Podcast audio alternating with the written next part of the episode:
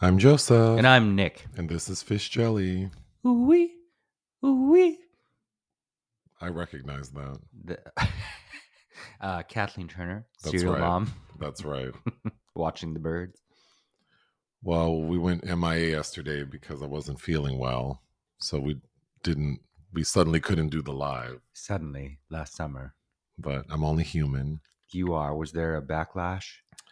There was concern. Con- concern? Well, because the, you know, the live is set up ahead of time. So Uh-huh. it, people were in the live chat waiting. Oh, So I feel bad for that, but it was, yeah, I, yeah, but I'm back.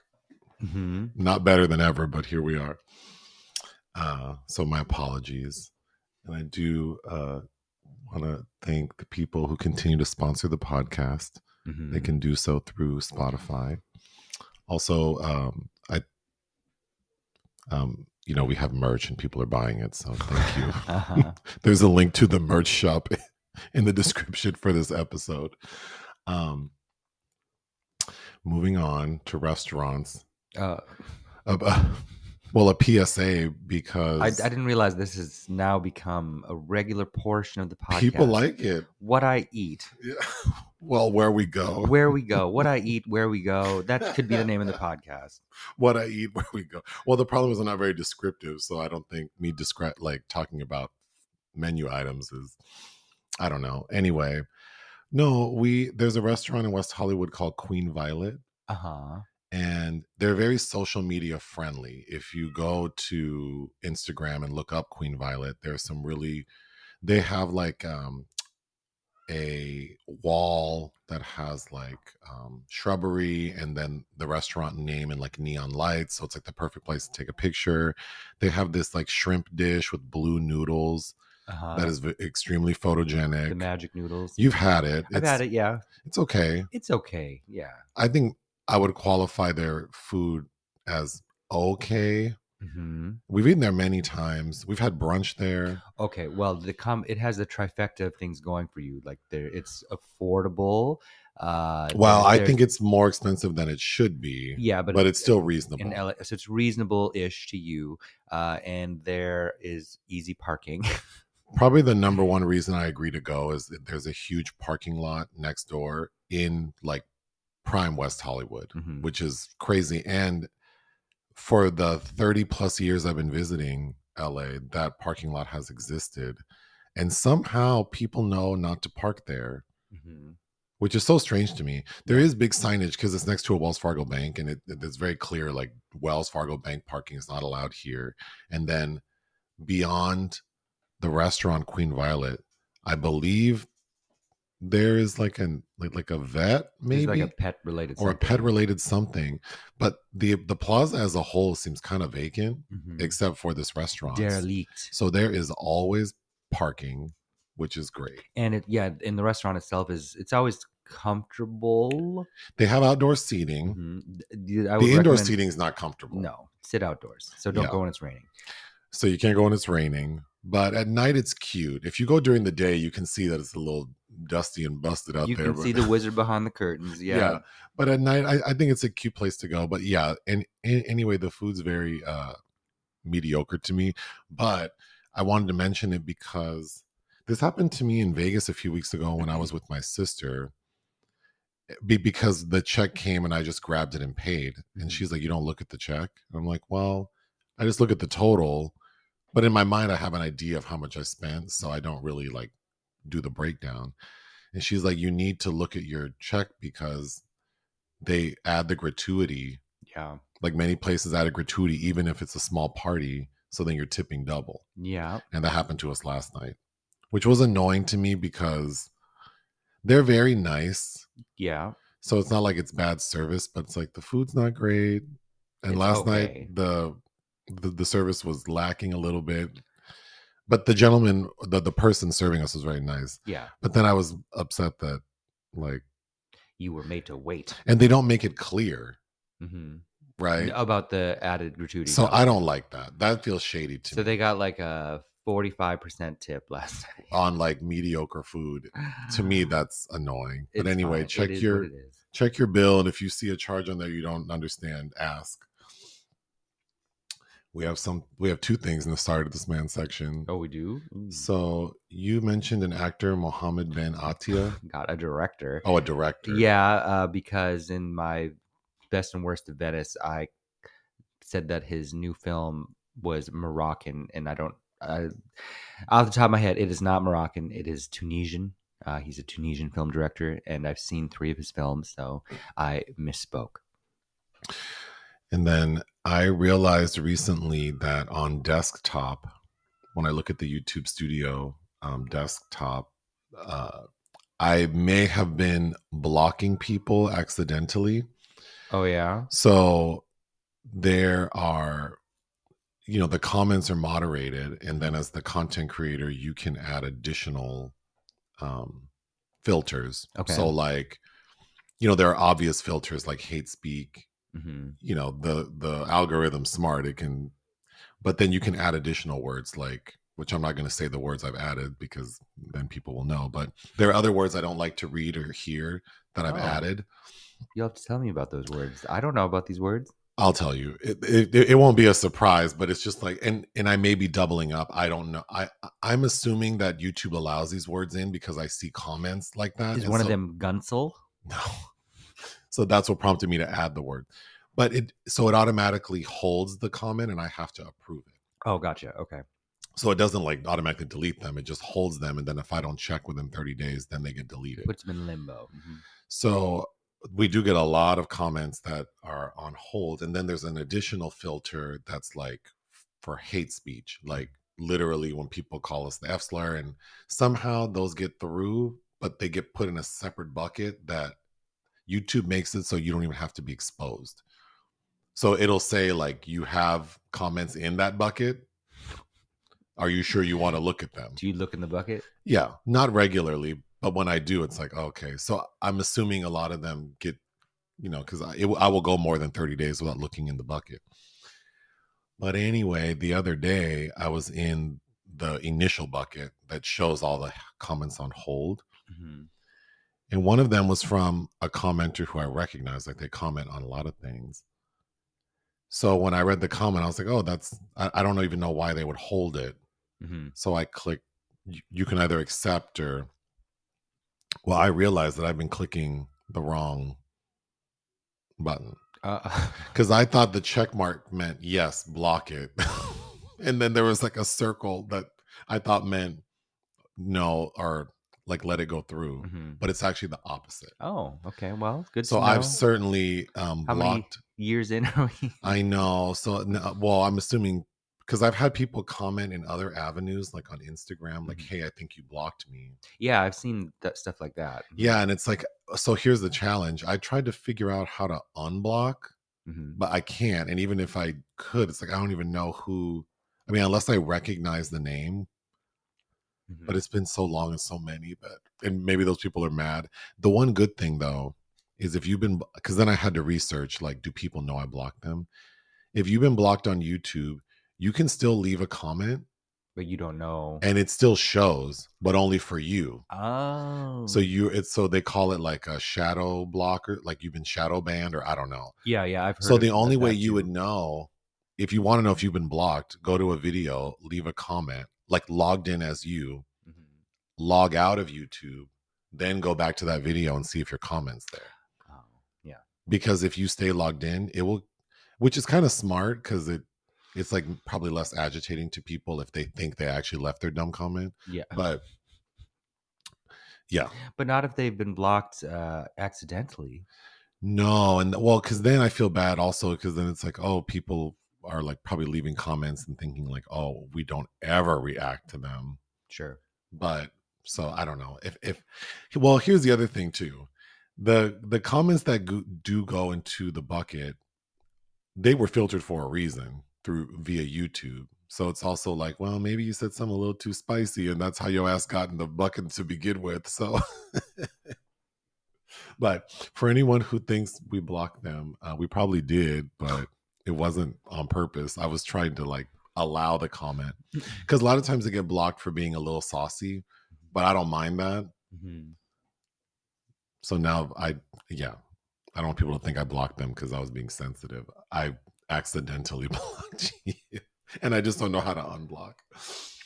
Moving on to films released we didn't cover Camp Hideout. Uh, yeah, directed by someone named Sean Olson, and I don't know anything about this film. It's about a kid that runs away to a camp that's hiding out. Get it? Uh, from, from a couple of goons that he has something they want. Uh, it, it's like a family-friendly adventure-ish film. It The seems in- to be. The Inventor. Uh, this is an animated film. Daisy Ridley does a voice uh, about uh, uh, Leonardo da Vinci, I believe. Uh, Jim Capobianco and Pierre Luc Granjon uh, are the directors, and apparently neither of us had interest in watching it. Is it Canary or Cannery? Canary, Isn't there a book called Cannery Row? Or... it's Steinbeck. Oh, okay. Mhm. Oh, But this a, wait, is Canary. there's an interesting story behind the making of that film um, involving Raquel Welch.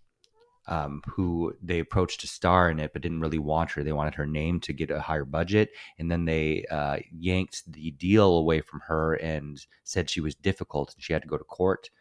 And because she wasn't, and because they really wanted Debra Winger, So in the final product, who's in the movie? Debra Winger, Oh shit! Did Raquel get her money? I think I believe she did.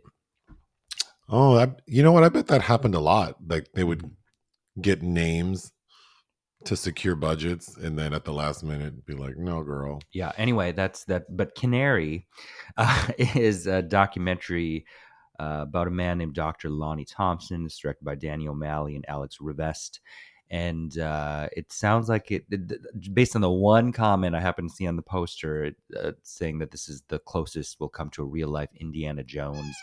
It's a man that runs around and does things like that. Oh, Cassandro. I was surprised that you passed on this, frankly. Uh, but I saw it out of Sundance, and I would watch it again. I think it's a fine enough film. Uh, it's directed by Roger Ross Williams, and it stars Gael Garcia Bernal, Oh, the wrestler. the gay luchador. oh, I would have watched that. Well, I, don't know. no. I, I sent you this list, and you did not return it to me with what with that on it. Oh, I must have. It was an oversight then, because I was interested in watching it. Oh, okay. Well, uh, Raul Castillo and Bad Bunny are both in it. Uh, Castillo is playing the closeted love interest of Gael Garcia Bernal. Uh, it's it- Raul Castillo, yeah. the guy from Wednesday. He's in Wednesday? No, that's Luis Guzman. So I need to Google. You know Raul Castillo, very handsome from looking. I'll be the He's also heterosexual. Oh yes, he's in um he's in another show where he plays he's in that movie that was to, the, the the gay black guy who was in the army and his like lieutenant Oh, yeah, is this uh, Raul Castillo. hmm Yes, that, yes. that was the God. What was that called again? The outpost, the training. The yes, he is very handsome. uh, yeah. So apparently he's pegged to play these closeted people, even though he himself is not. He's also really good in We the Animals. Uh, but yeah, well, I don't know. I think it ex- it. I believe it got a theatrical window this week, and I think it'll be on Amazon Prime next week. So you could we still could cover it if you wanted, oh, okay. and, and you know just, just in time for Hispanic Heritage Month, which I didn't realize starts mid month. Yeah. and yesterday was Mexican Independence Day. Yeah. Uh, the today my initial Oh, plan. wait, did I just mess that up? Was it yesterday? Anyway, go on. my initial planned um, secret film today was uh, supposed to be related to that, but we will have to move that to next week. So yes. I'm I'm staking that claim for next week. Yesterday was Mexican Independence Day, September 16th, which is often uh, Cinco de Mayo is not Mexican Independence Day No, for everyone out there. it's just a day Um, to get cheap Mexican food for most people, though. Oh, I wanted to see Elevator Game, You did, but, but, the link you had it expired. you know, I don't know why they sent me the screener link in July because it was no longer available to me, and then there was too much else going on this week, so this fell through the cracks. the Premier, the the Premier, the Premier, The Primaris, the Primrose, my tremor. The premise looked interesting. my tremoring Primrose. There's a movie called Love at First Sight. Oh, but Rebekah McKendry, to shout out, did, directed the Elevator Game. Uh, Love at First Sight looks terrible to me. Uh, starring Haley Lu Richardson, it's a Netflix release about two people that fall in love on a plane. Mm.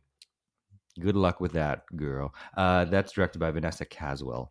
Well, there's a movie. Uh, there's a BET Plus original starring uh, Eva Pigford, uh, who I think you watched like five minutes of it with me, where she's on a plane and this like handsome white man Oh, I don't trying to get that. at her, and her best friend is like the flight attendant, so they're being all like. She's the go between. But then we find out that he's, it's like a thriller. Oh. Like that he's actually psycho. Sounds like Uh, something Liam Neeson ish. Yeah. Next, a million miles away. Uh, this is uh, uh, I, get assuming being released this week, also in keeping with Hispanic Heritage Month, starring Michael Pena as Jose Hernandez, a f- uh, man who was a farmer turned engineer turned astronaut, based on a true story. That looked really corny, so that's why I passed. I'm sorry. directed by Alejandra Marquez Abella. Uh, it did. I'm not the biggest fan of Christian Scientologist Michael Pena either. I think he's yeah, I don't care for Michael Pena. Um, Speaking of elevator game, he's in that horrible movie uh, where the toast goes jelly side down. Devil. Right? Isn't that him? Yeah. Well, yeah. That written by M Night Shyamalan. That's also about an elevator. yeah. Um, lastly, Rebel. Uh, I watched this. I was going to write about it for us, but I really, I didn't care. I don't think I'm going to write about it. I didn't like it. But uh, it this was, I think, in the midnight section at Cannes in 2022, two hours and 16 minutes, and I was like, I'm not making time for this. Then it's we've seen uh, their their best known. It's directed by Adil El Arbi and Bilall Fallah who directed uh, Bad Boys for Life Ugh. which I didn't care for. Uh, but they uh, made this saga uh, based out of the uh, war in Syria in 2014, and a young man who's uh, uh, believes he's leaving Belgium to go help, but beca- becomes radicalized and then tortured and killed because he doesn't share the beliefs of these terrorists. And then his 13 year old brother, who also becomes uh, semi radicalized. The best part of it to me is the mother, played by an actress I really like, uh, Lubna Azabal. I'm hoping. I feel like I've never looked up how to say her name, but Lubna, I love you, gal. Uh, but that is the Lubna. yeah. I I've seen- love it. I love you. I love you, Papa. I love you, Poppy. Uh, but- Madonna, I love you. and she gives a good performance. But I, I thought the film was a little overwrought, even though it's dealing. I, I think I keep forgetting that war is also still going on. Um, anyhow, it, Oh. it it's worth a look. Okay. I, I was thinking that Beyonce's lyric is Queen Mother Madonna, I love you. Mhm. And everything, everyone thought she was saying Aaliyah, and then Aaliyah comes up again. But then she says Leah later, so like, oh, you, re-, but she says Grace Jones twice, so I don't know. she does say Grace Jones twice. Um, I feel like she should have said Janet, but you know, she Well- she does say Janet, but it's I in mean- between. Like, At least she didn't leave Janet out. Can you imagine? well, she left Mariah out. Yeah, but I mean, Mariah is difficult.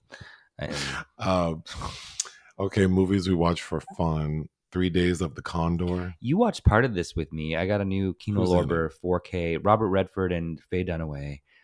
Oh, Robert Redford was pretty handsome. Oh yeah, he was very fetching in the seventies. Although, how old was he in that movie? Go ahead. Three Days. Of the Oh. Well, he was probably born in the late thirties, huh?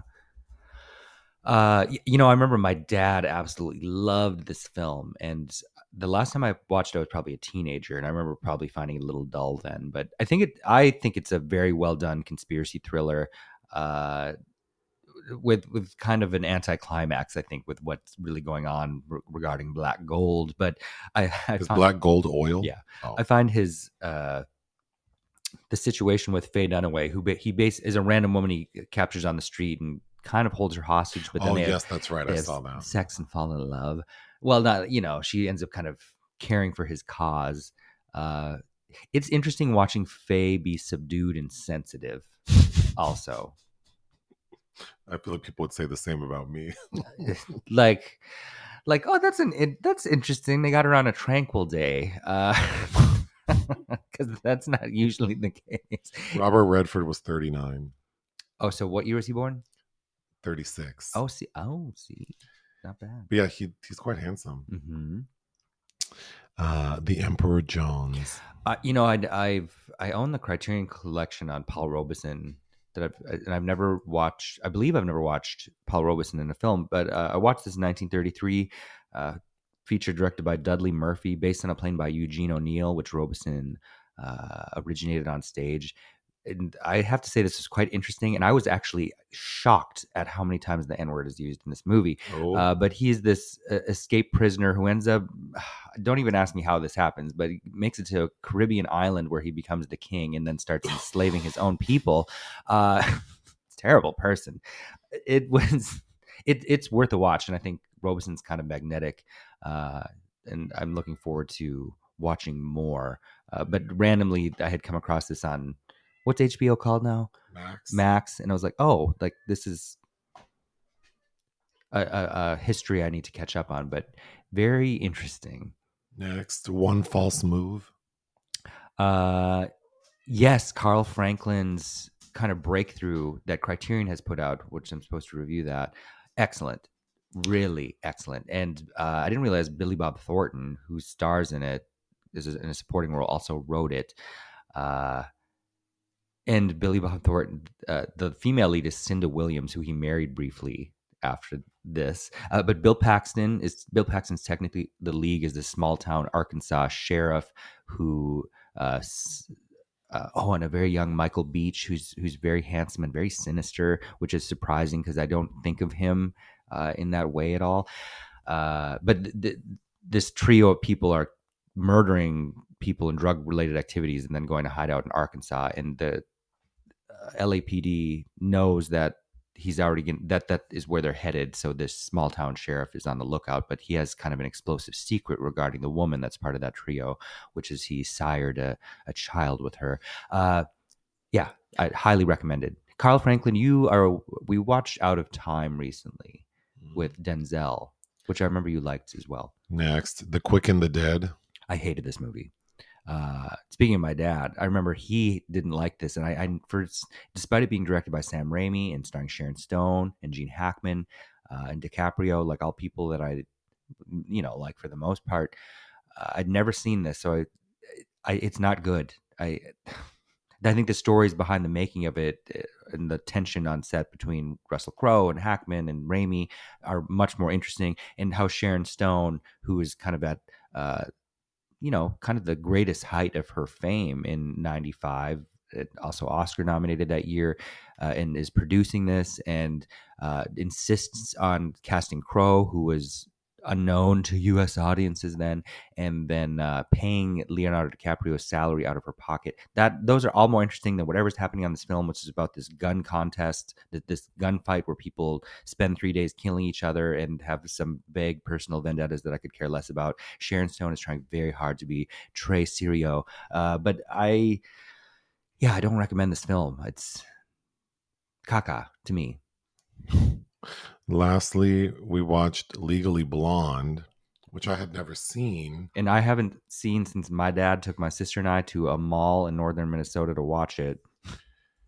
This is the 2001 film starring Reese Witherspoon. Um, I don't particularly care for Reese Witherspoon. I don't have a problem with her. I just like anytime, like she would not get me to see it. Like her in a movie is not enough for me to watch it. There's she has never topped her performance for me in Freeway. I could watch Freeway any day of the week. But we were in the bedroom Mhm. flipping through movies, and I don't know what possessed me to agree to watch Legally Blonde. Well, I said Raquel's in it. Oh, I think it's because you said Raquel's in it.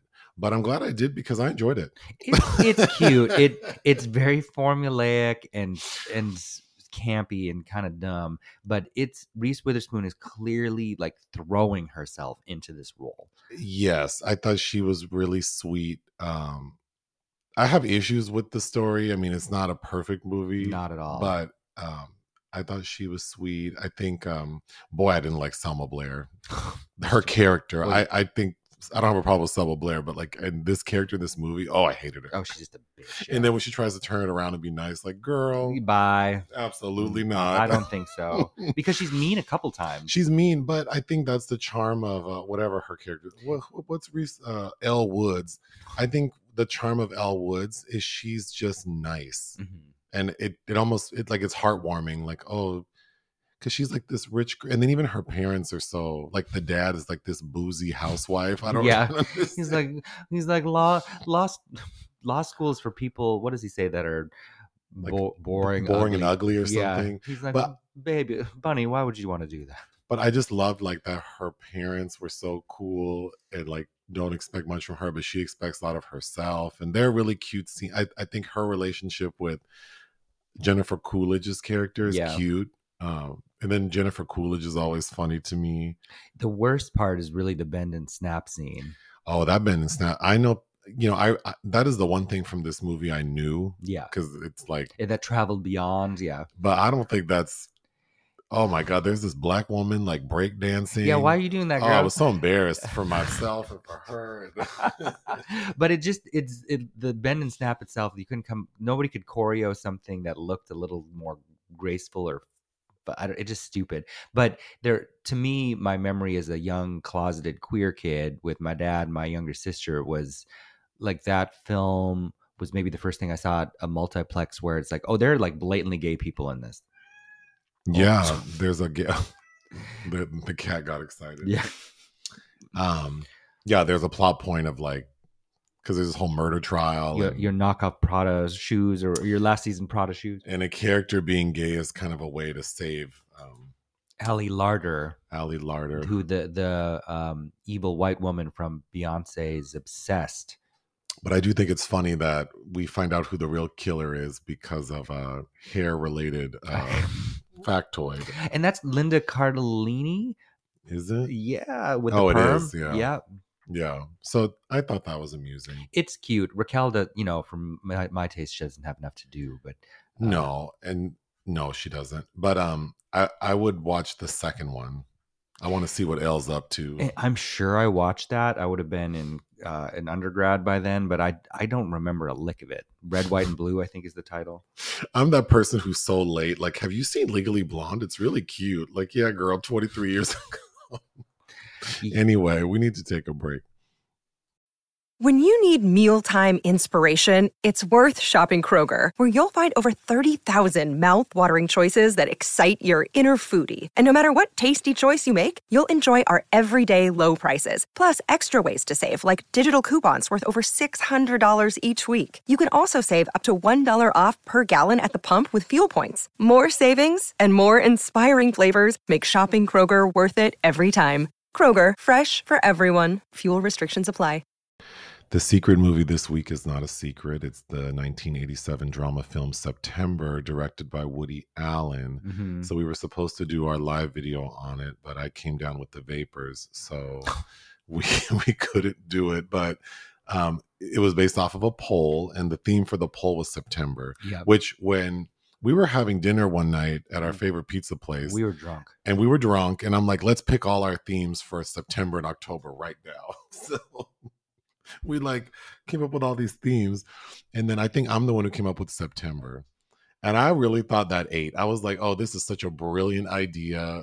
Like, let's find movies with September in the title. hmm Child, nobody voted for this. There are only 441 votes, which is like less than half of what it normally gets within like the first three days. So it's been over a week and there's only no one cared about September. I think the problem was no one recognized these movies. The options were September 30th, 1955, Until September, Come September, Two Weeks in September, and September. And the only one that I've seen was Woody Allen September. I voted for September 30th, 1955 because it stars Susan Tyrrell. I wouldn't have, yeah, I wouldn't have even, because if I don't recognize any of them, that seems like a lot of work to look up each one. Sure. So kudos to the people who did. this who did. the most enterprising, I guess. yeah, but uh September one, it was the the the margins are pretty thin. Like it, it, I which I think shows that people didn't know any of these. so And this is probably this is the best known of those. but it only won with 31%. So to the 12 people who voted for that, here's a review of uh September. So I've seen it before. It's been You had seen it like before. 2000 since 2009 though. this movie is sort of modeled after a Chekhov play called Uncle Vanya, Yes. um, like loosely, I guess. You've seen another play modeled off of that, Vanya and Sonia and Masha and Spike. starring uh, Sigourney Segovia Weaver. Weaver. Mhm. We we saw it at Lincoln Center, Yeah, back in also 2013. which was weird because we were very close to the stage. I was right up front. Yeah, Sigourney was Yeah. right in front of me. Her hair looked really nice, Mhm. and then it had my friend in it, Billy Magnussen. Well, that was your introduction to him. That's when we became friends. Yeah. Uh-huh. in, But, your, um, in your head movie.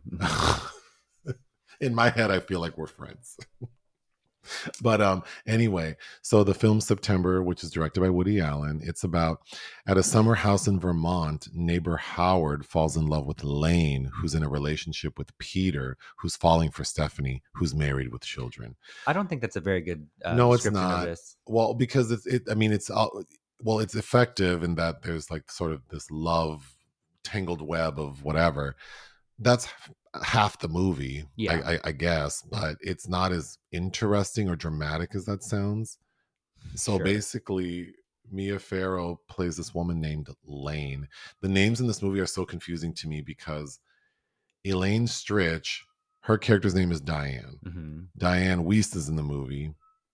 Then Mia Farrow's character's name is Lane, and at a point, Dianne Wiest says something. Dianne Wiest says, "Diane Lane called you over here." So then now someone's saying Diane Lane in the movie. I was so confused. So I'm just going to use the actors' names. Okay. So Mia Farrow is this fragile woman who's recently attempted suicide but was not effective. So now she's convalescing at her home in Vermont, and we see that she has company, like her best friend Dianne Wiest, her mother Elaine Stritch. Each of those women have um, husbands. Then there's I was going to show you the um it- the, the Polish poster art for September. oh Isn't that beautiful? yeah, but I would. It's a butterfly with A, the a word. moth zo- getting close to the Flame. flame. and falling apart. Shout out to Janet Jackson's Rolling Stone cover, which uh, was that a- Published anniversary. 30 years Yeah. ago this weekend. Yeah. But um anyway, and because you said like a moth to a flame Mhm. burned by the fire. Yeah, and of course I my love is blind. Can't you Mhm. see my desire? Yeah, That's the way love goes. where she's being uh, Boop, ba-doop, boop, ba-da-boop. you know, there's a podcast dedicated to her dulcet tones. Janet Jackson. I believe it. It's these two women who are super fans. oh, you should be a guest. Yeah, I need to look them up. I'm gonna, sh- I, I, I'm gonna research, or I, I yeah. You should pose it in a way. Don't you know who I am? Why have I not been invited to this? It, well, it's called the Janet Jackson Podcast. Um, Uh huh. So, ladies, if you're out there, or if someone who knows them, tell them that there's no reason why I shouldn't be on this podcast. but um, Oh, that also reminds me. Do you remember the musical? I guess group or act September. No, Some is, is she Russian? The lady? The no, her name's Petra. And remember they had that one hit. Uh, You'll never see me again. you'll never beat me again. Those were my lyrics. Yeah. Mhm. Because I filed that report on you. domestic violence is not funny. Believe me, of course not. But when you can turn it into art pop, I got so derailed. So Mia mm. Farrow is recuperating at home and she's visited by her mom, her best friend, their husbands are there. There's a neighbor who comes to visit, and Sam Waterston is also there. And we find out Yeah. Sam Waterston, he's a writer. He's like renting uh, part of the property Yeah. to work on his. And novel. he is very interested in writing about Elaine Stritch because Elaine Stritch is sort of modeled after Lana Turner. and yeah, I believe that because Lana Turner, Johnny Stompanato was murdered, was shot to death by Lana Turner's teenage daughter. So, So, I think, Elaine Stritch in this movie is playing an actor who we're told her boyfriend was shot and killed by Mia Farrow, her daughter. and then we watched that Bette Davis movie with Susan Hayward about the same thing, where love is gone. So of course it was a big scandal when it happened, but of course decades have passed and we see that Mia Farrow is dealing with a lot of like issues and trauma related to her childhood and I'm sure this murder. But Sam Waterston is trying to convince Elaine Stritch to let him write her like memoir, specifically like talking about the murder. hmm And that's upsetting Mia Farrow. Mia Farrow is in love with Sam Waterston. They've spent the whole summer together, I think, walking and talking. But it seems like he's just an opportunist Yeah. who's probably just doing this for a nice cheap place to live and to get close to Elaine Stritch. And then Dianne Wiest has been having an affair with Sam Waterston. Well, we kind of see that happen. yeah. Yeah, it's it's starting to happen. So of course, like neither Diane nor Mia know that they're both like into this guy. Well, no, Di- Diane knows. Stephanie knows. Oh, that's She right. She knows that Lane is head over heels for her because that's why she's uh, initially like uh, uh, trepidatious. So the story is very simple. Everything culminates with so as you know, this very much feels like a stage play, like a one stage like like chamber piece. Yeah. yeah. So as the audience we're witnessing this budding romance between Diane and Sam, we see Mia Mia sort of breaking down because she's not she can tell that Sam's not that into her. Uh, Denholm Elliott is the elderly neighbor that is who's in love with Mia because her because Mia is trying like while everyone's at her house, we have a real estate agent there showing the house because Mia is going to sell it and take that money and move to the city because she thinks she needs a change. And we'll get to how that plays out. But everything culminates with Sam kissing Diane like in private and then like the real estate agent opens the door to show like a potential buyer and then everyone sees them. Mhm. So now Mia knows. And it's also a scandal because Dianne Wiest is married to another man. Uh-huh. So Who's taking a break from him for the summer? yeah, yeah. But so of course there's contention between Mia and Diane, but they end up resolving it because it seems like they both realize that Sam is like a Not worth their time. not worth their time. Yeah. But then a secondary plot is Elaine Stritch, who's really only in the beginning and the end. But it's at the end when Mia is like really fragile and she confronts her mother because all of a sudden Elaine Stritch is like she she doesn't realize that Mia's selling the house Even though she's told the daughter has told her this. multiple times and she's been in the house all day where a real estate agent's been showing it. But the mom is so self-absorbed, Yeah. Elaine Stritch, she doesn't realize it. So when she does, she goes, "Wait, you can't sell the house because I've decided to live here." with my husband Jack Warden. Mhm. And Mia like loses it.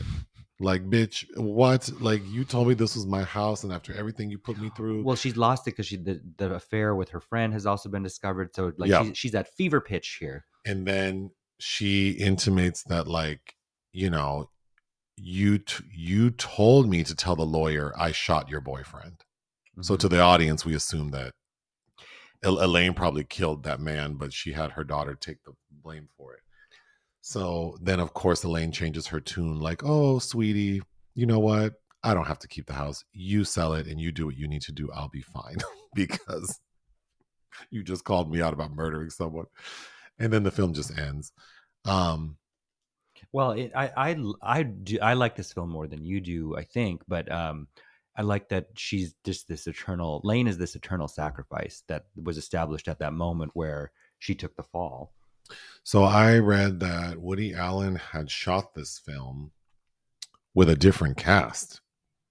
He um Well, uh, Dianne Wiest and Mia were both in it, but more, Mia's, I believe, own real life mother, Maureen O'Sullivan, was in the original version. yeah. So and then Christopher Walken was in it uh like originally cast to play the Sam Waterston role who I think actually seems like he would have been better but Oh, and I think that poster I showed you that might have been Czech, not Polish. Sorry. But anyway, I read that yeah, this film was shot uh, twice because the first time they had a different cast, and then there were even cast changes in that. Then they reshot it, and then I had read that Woody Allen had since stated that he w- would like to redo it again. And I think my problem with the film is I think the casting is weird. Mia Farrow is so fragile, which is her brand, and Yeah. it works in a lot of things. I mean, obviously, like a Rosemary's Baby, she's perfect. Mm-hmm. But in this movie, it's just like on site. It's just like textbook, like fragile woman with mental health issues and PTSD who's just attempted suicide and she can't get her life together. It just feels very obtuse. Like, Well, it doesn't help that the wardrobe both her and Diane wear. I think I said that they, it looks like they made they're wearing clothes reconstituted from tablecloths. it's very to me like when Maria Bamford says, when she pretends to be her mother, and her mother says, When you don't wear makeup, you look mentally ill. Like, that's how Mia Farrow seems. So Yeah. it's like this movie's not a comedy. No, it's one So- of the few that like interior. I think that Interiors is a superior film, but yeah, it's very much like that. So then there's that. Then Dianne Wiest, who I really, really like. Love Dianne Wiest. like yeah. really really like her but i felt like in this i don't know these two women are so unappealing and i think maybe that's part of it like sure. that is so obvious to the audience that this handsome man is just using these women But I think the dialogue for the most part is pretty good because it gets I am I think rather poetically am able to determine why these women are feeling this way. Because when Dianne Wiest explains, it wasn't so much that she's Sam Waters. She's at a point in her life where she's unhappy in her marriage, and he represented a, a challenge. So she she admits to flirting with him, kind of to test her own powers uh, of uh, desirability, right?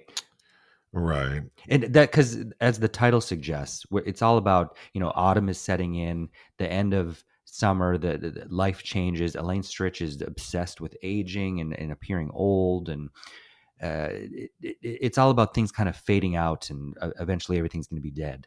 Well, continuing with the casting, Elaine Stritch, I feel is like a bull in a china shop. Like Mhm. again, it's not a comedy. So then you have Elaine Stritch coming in, and initially it's like, oh, she's so fabulous, she's so funny. But by and, and that's just the beginning of the film, and then we get like forty five minutes where she's not really. Well, uh, she's the, she's got the scene where she's talking to old lovers while she's drunk playing the Ouija board by herself. Yeah, I just feel like she was so good. Like if you pluck Elaine Stritch out for most of her role, I thought that was really fun, but then it it, it feels out of place with everything else that's happening. Then Sam Waterston, who's very handsome, he just looks like a really nice guy. And again, it just feels like a very obvious choice like cast this guy who is disarming.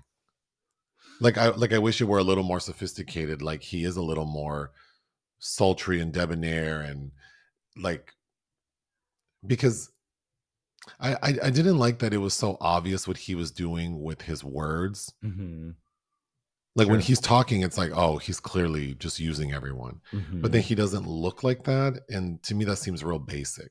sure, but I don't think Christopher Walken would have fit that role either.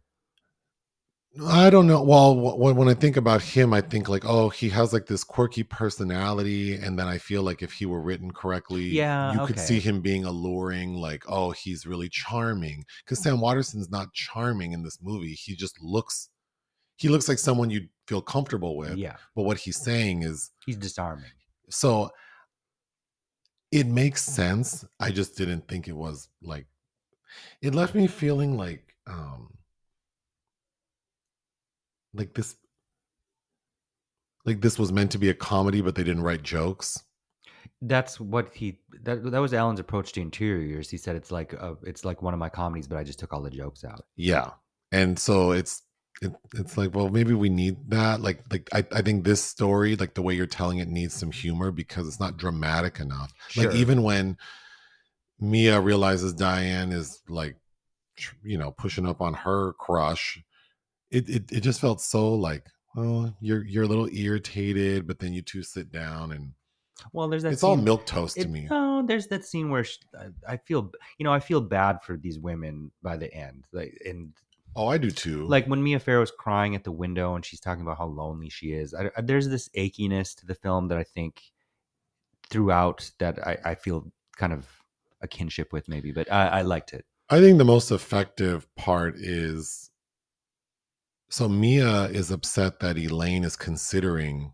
giving Sam the story to write because the implication is like, or you know, what what Mia is afraid of, I'm sure, is that It's Like, not going to be the true story. this was a traumatic experience, Mhm. and like if you write this book, it's going to get like brought up again, and then it's going to be in the news, and then I'm going to be the center of attention again, and like how is that going to affect me? Like, mom, you don't, you seem to have never cared about how your actions affect me.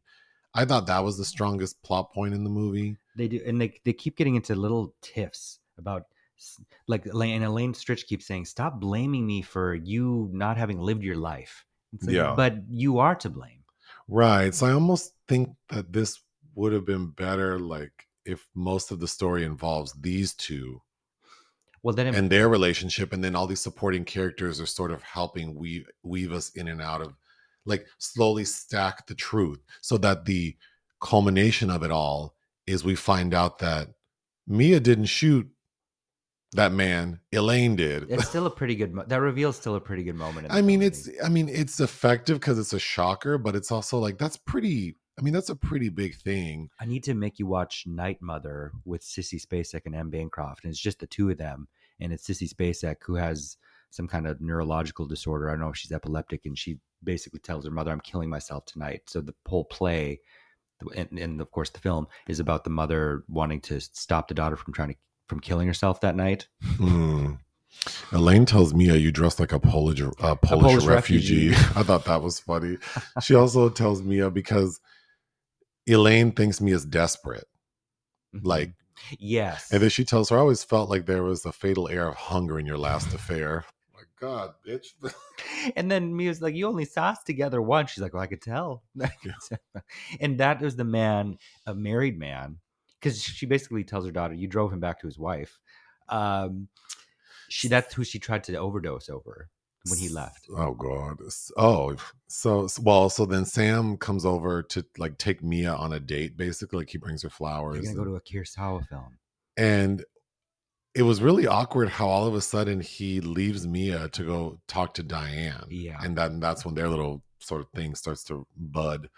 But that scene was kind of clunky to me. Like I didn't quite Mhm. like Sure, it's not it's not perfect, but I think Woody was doing some interesting things because right after this, he did a great film that I think is underrated with Gena Rowlands and Mia Farrow. Gena Rowlands is plays this terrible, overbearing woman, like where her children hate her, everybody hates her. Um, but she ha- she starts to become obsessed because she's going whatever I forget the building she's going into, but she can overhear the therapy sessions of the woman played by Mia Farrow, who's this fragile pregnant thing, and starts to feel a kinship with this woman. Oh. It's very interesting.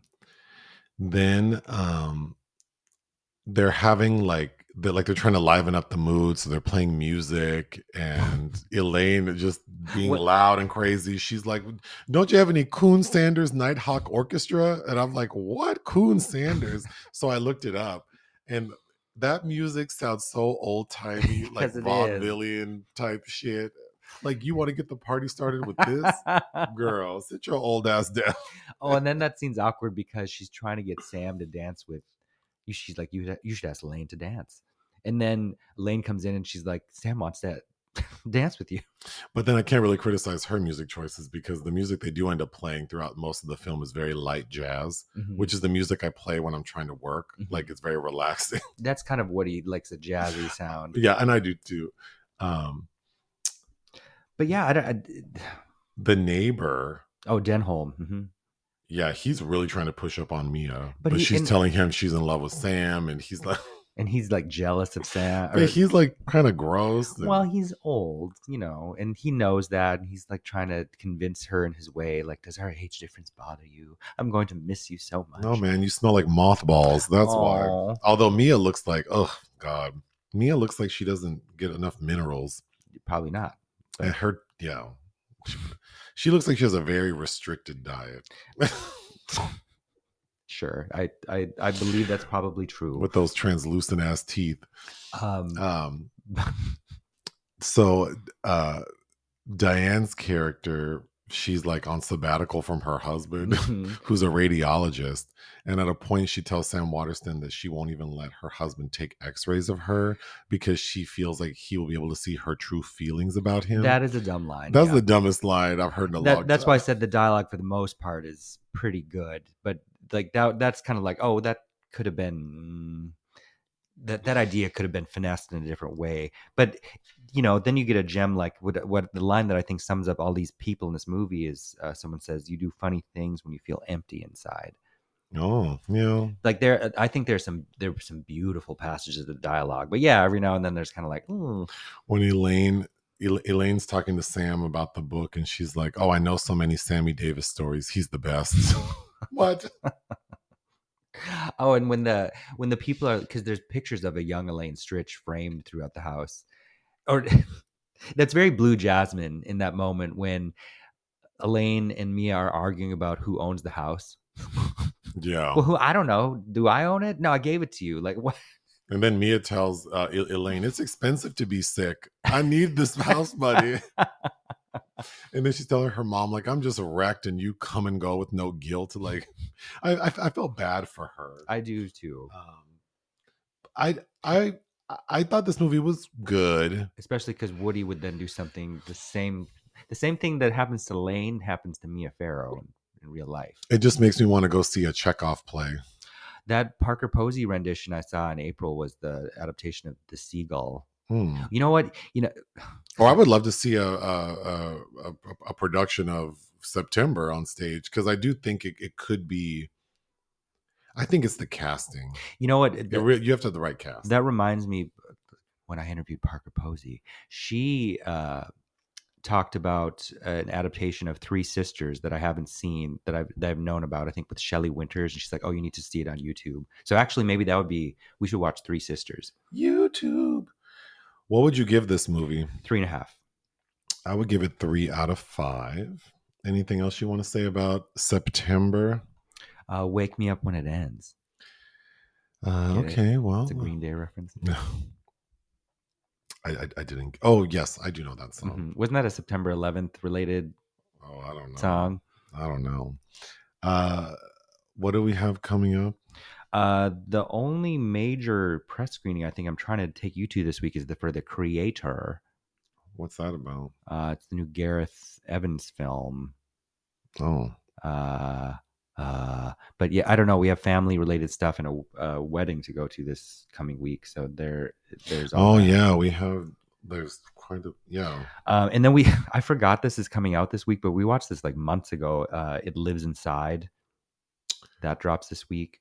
Oh yeah. Um, I the, the, actually it's not a very good week for releases because the new Expendables movie is coming. That's kind of the big one, Oh, and I don't. I, I'm we're not watching that, are we? I didn't have any interest. I'm assuming you didn't either. Well, because Jason Statham's in it. I think. yeah, like all the old the gang's all here. I just don't. I wouldn't. I mean, I've watched at least two of those, and to me they're they're caca. I don't know. There's a new Spy Kids movie coming out. Blech. yeah. Well, that's good. I can catch up on things I need to do. But yeah, so but the creator is the big deal screening we're going to this week. Oh, and shout out to I'm I'm going to see one of these films this afternoon. The American Cinematheque. If you're in LA, they're doing an Arturo Ripstein retrospective. My, fantastic director. I mean, and there's an opportunity to see some stuff that is very hard to get a hold of, much less see a good print of it uh, on the screen. Today, I'm going to see The Realm of Fortune, which I'm very excited about. I've never seen. Um, and I'm I hope I can fit at least one other one in. And more excitingly, next Sunday they're having uh, well next weekend they're doing some restored prints of Kira Muratova, which I'm very excited for. Very hard to see some uh, a fantastic Russian filmmaker who's now dead. Uh, very experimental, very strange, but yeah. Anyway, All done. sure. Ta ta for now.